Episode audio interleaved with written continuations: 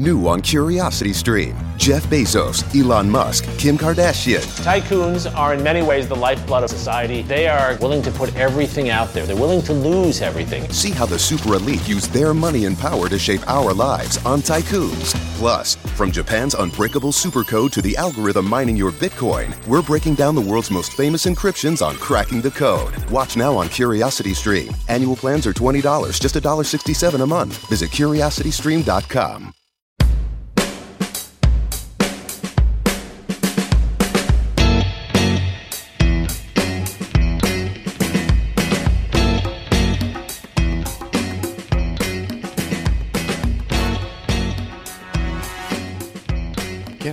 Feedback. You hearing that? No, sounds great. All right. So F B I. It says here that, uh, funny enough, Daryl had an interesting comment, which is unheard of, but uh, welcome. Daryl had an interesting comment regarding a shortage of warehouse space in Toronto or the G T A. He read an article mm. last week about how Amazon wants to lease space in malls that was previously occupied by large retail tenants, and how remaining existing tenants of those malls did not want Amazon in the malls because the mall tenants believe Amazon would not attract consumers into the mall. What if Amazon did lease, then create warehousing space in malls and offered some type of customer pickup service? What if consumers could place an online Amazon order, go to the mall, have lunch, watch a movie, then on their way out of the mall, pick up their Amazon order? Sounds like an entertaining and productive afternoon.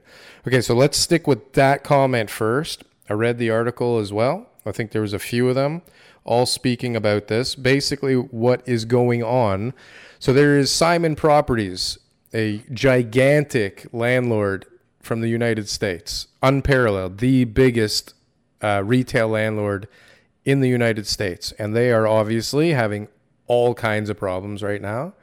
Um, a lot of their anchor tenants are going bankrupt or have gone bankrupt, have filed for Chapter eleven. They're in some kind of problem, or they're just closing completely.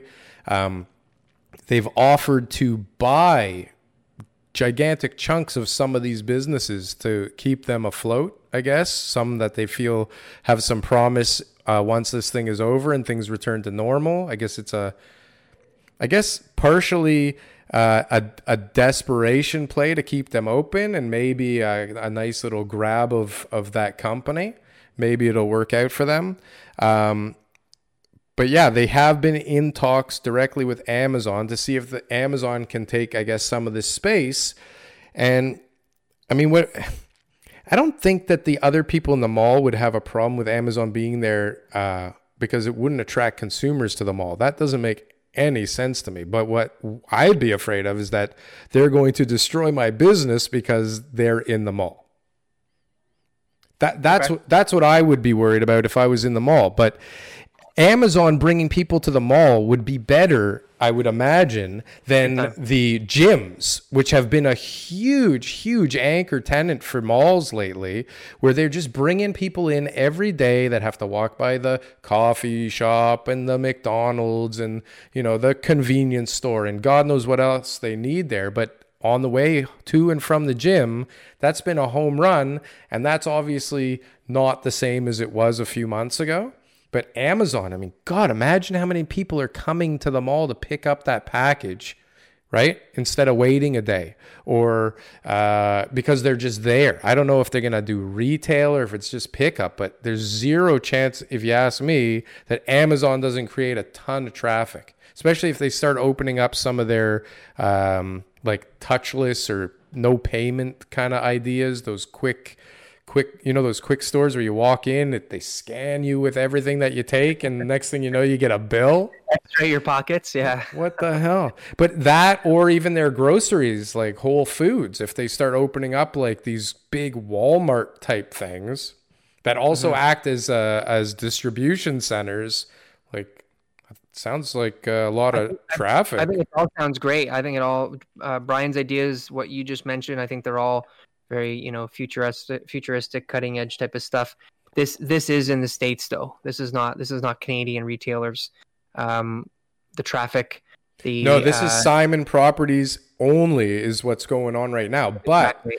regardless, yeah. even in Canada. I mean, that sounds like a that's no-brainer. But there's really there's no there's no uh, hint that this is coming to any of the Canadian malls um, anytime soon. But uh, the main thing is is it could work. It's a great idea. I think I think Amazon would be a, a welcomed uh, tenant. I think it's something that uh, they need to. And this is how we'll segue into the next part. They need to come up with a better use of the real estate that malls were b- built on. Absolutely. The times are changing. Absolutely. And so we'll segue into Brian's second part. Uh, I've also noticed that some shopping malls have demolished areas that used to be occupied by large retail clients, mostly Sears, although that is not correct. It's not mostly Sears. Uh, but yeah, they are um, redeveloping their properties, basically. He listed a few properties, Promenade Mall I, and Thornhill. I only, know, I only know the one at Pickering Town Center that was Sears. I don't yeah. know the other one. Well, listen, Promenade Mall, they're like leveling a nice big chunk of the mall. They're building out the whole parking lot. Um, yeah. That That's going to be a huge project. There's the Dufferin Mall that Elad and uh, uh, Freed are doing, which is gigantic. Uh, is that the whole mall? Like they're getting rid of the whole Dufferin Mall? The whole mall is going to... I don't even know how many buildings they're building on that thing. Okay. It's crazy. That's a good location though. Yeah. So, so, but what, what, what he also mentions here is the, the I guess, purpose-built rental in these retail places, um, which is definitely happening all over the place. Big mm-hmm. REITs like RioCan or RioCan. I don't even know how to say it properly. RioCan, yeah. I think it's RioCan. Yeah. So RioCan is like redeveloping all kinds of their stuff. Uh, yeah. The Well, for example, like they're building a bunch of uh, purpose-built rental there. I know that uh, they're doing something at Laird and Eglinton at the, their Home Depot there. Uh, mm-hmm. Smart Smart Centers is doing like a lot of purpose-built rental in a lot of their their their malls, or I don't know, I don't even know what you call those things. But no, like the the one like Vaughan Vaughan uh, City Center. There's a big there's like three buildings currently going up. Transit uh, City. Yeah, and they're doing like office and like everything, office and purpose-built rental and condos and retail. Uh, malls that are being converted, right? So well, it's all these like it's all the old Smart Centers are mm-hmm. also starting to go through that kind of thing. They're starting to add that component. Yorkdale Mall is starting to add a hotel and probably purpose-built rental, their Cadillac Fair. Like all, yeah. all these gigantic companies now have so much money that it makes more sense for them, instead of creating more cash through condos, to start yep. getting the cash flows going through residential purpose-built, because they're seeing yeah. their retail is starting to d- so, disintegrate. Yeah, let's do our prediction here. We'll have to check on this in twenty years, but eventually all the malls will turn into... There will be no malls. They will primarily residential, rental, uh, with mixed use Just commercial space on the bottom. That's all it. Mixed use. You won't have to leave You'll the compound anymore. There's no. not going to be a need. There'll be a mall. All- There'll be right? a mall underneath it. Sure. Yeah, exactly. So that'll be, that's what, that's what it is. There's not going to be Everything. the malls that we have them right now. That, that, that big open space with all the, that kind of stuff there is no, is no longer needed anymore.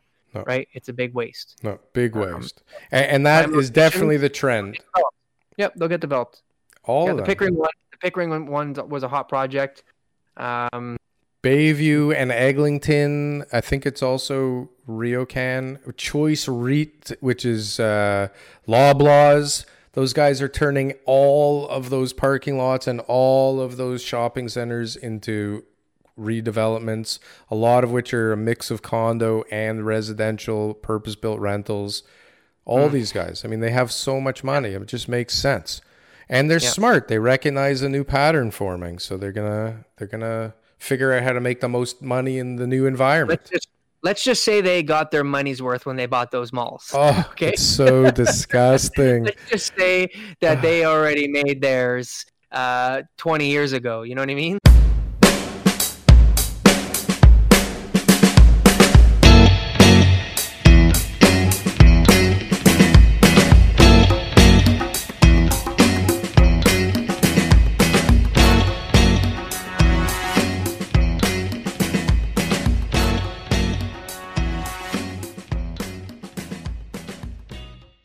New on CuriosityStream, Have researchers figured out a mathematical formula for success? A clearer understanding of how success happens could lead us to change the rules. Gain a new perspective on getting ahead. It's Science of Success. And the U S won the space race, but not without help from the Nazis. They were just years ahead of us. Meet NASA's rocket scientists of the Third Reich on the moon landing and the Nazis. Watch now on CuriosityStream. Annual plans are twenty dollars, just one dollar sixty-seven a month. Visit curiosity stream dot com.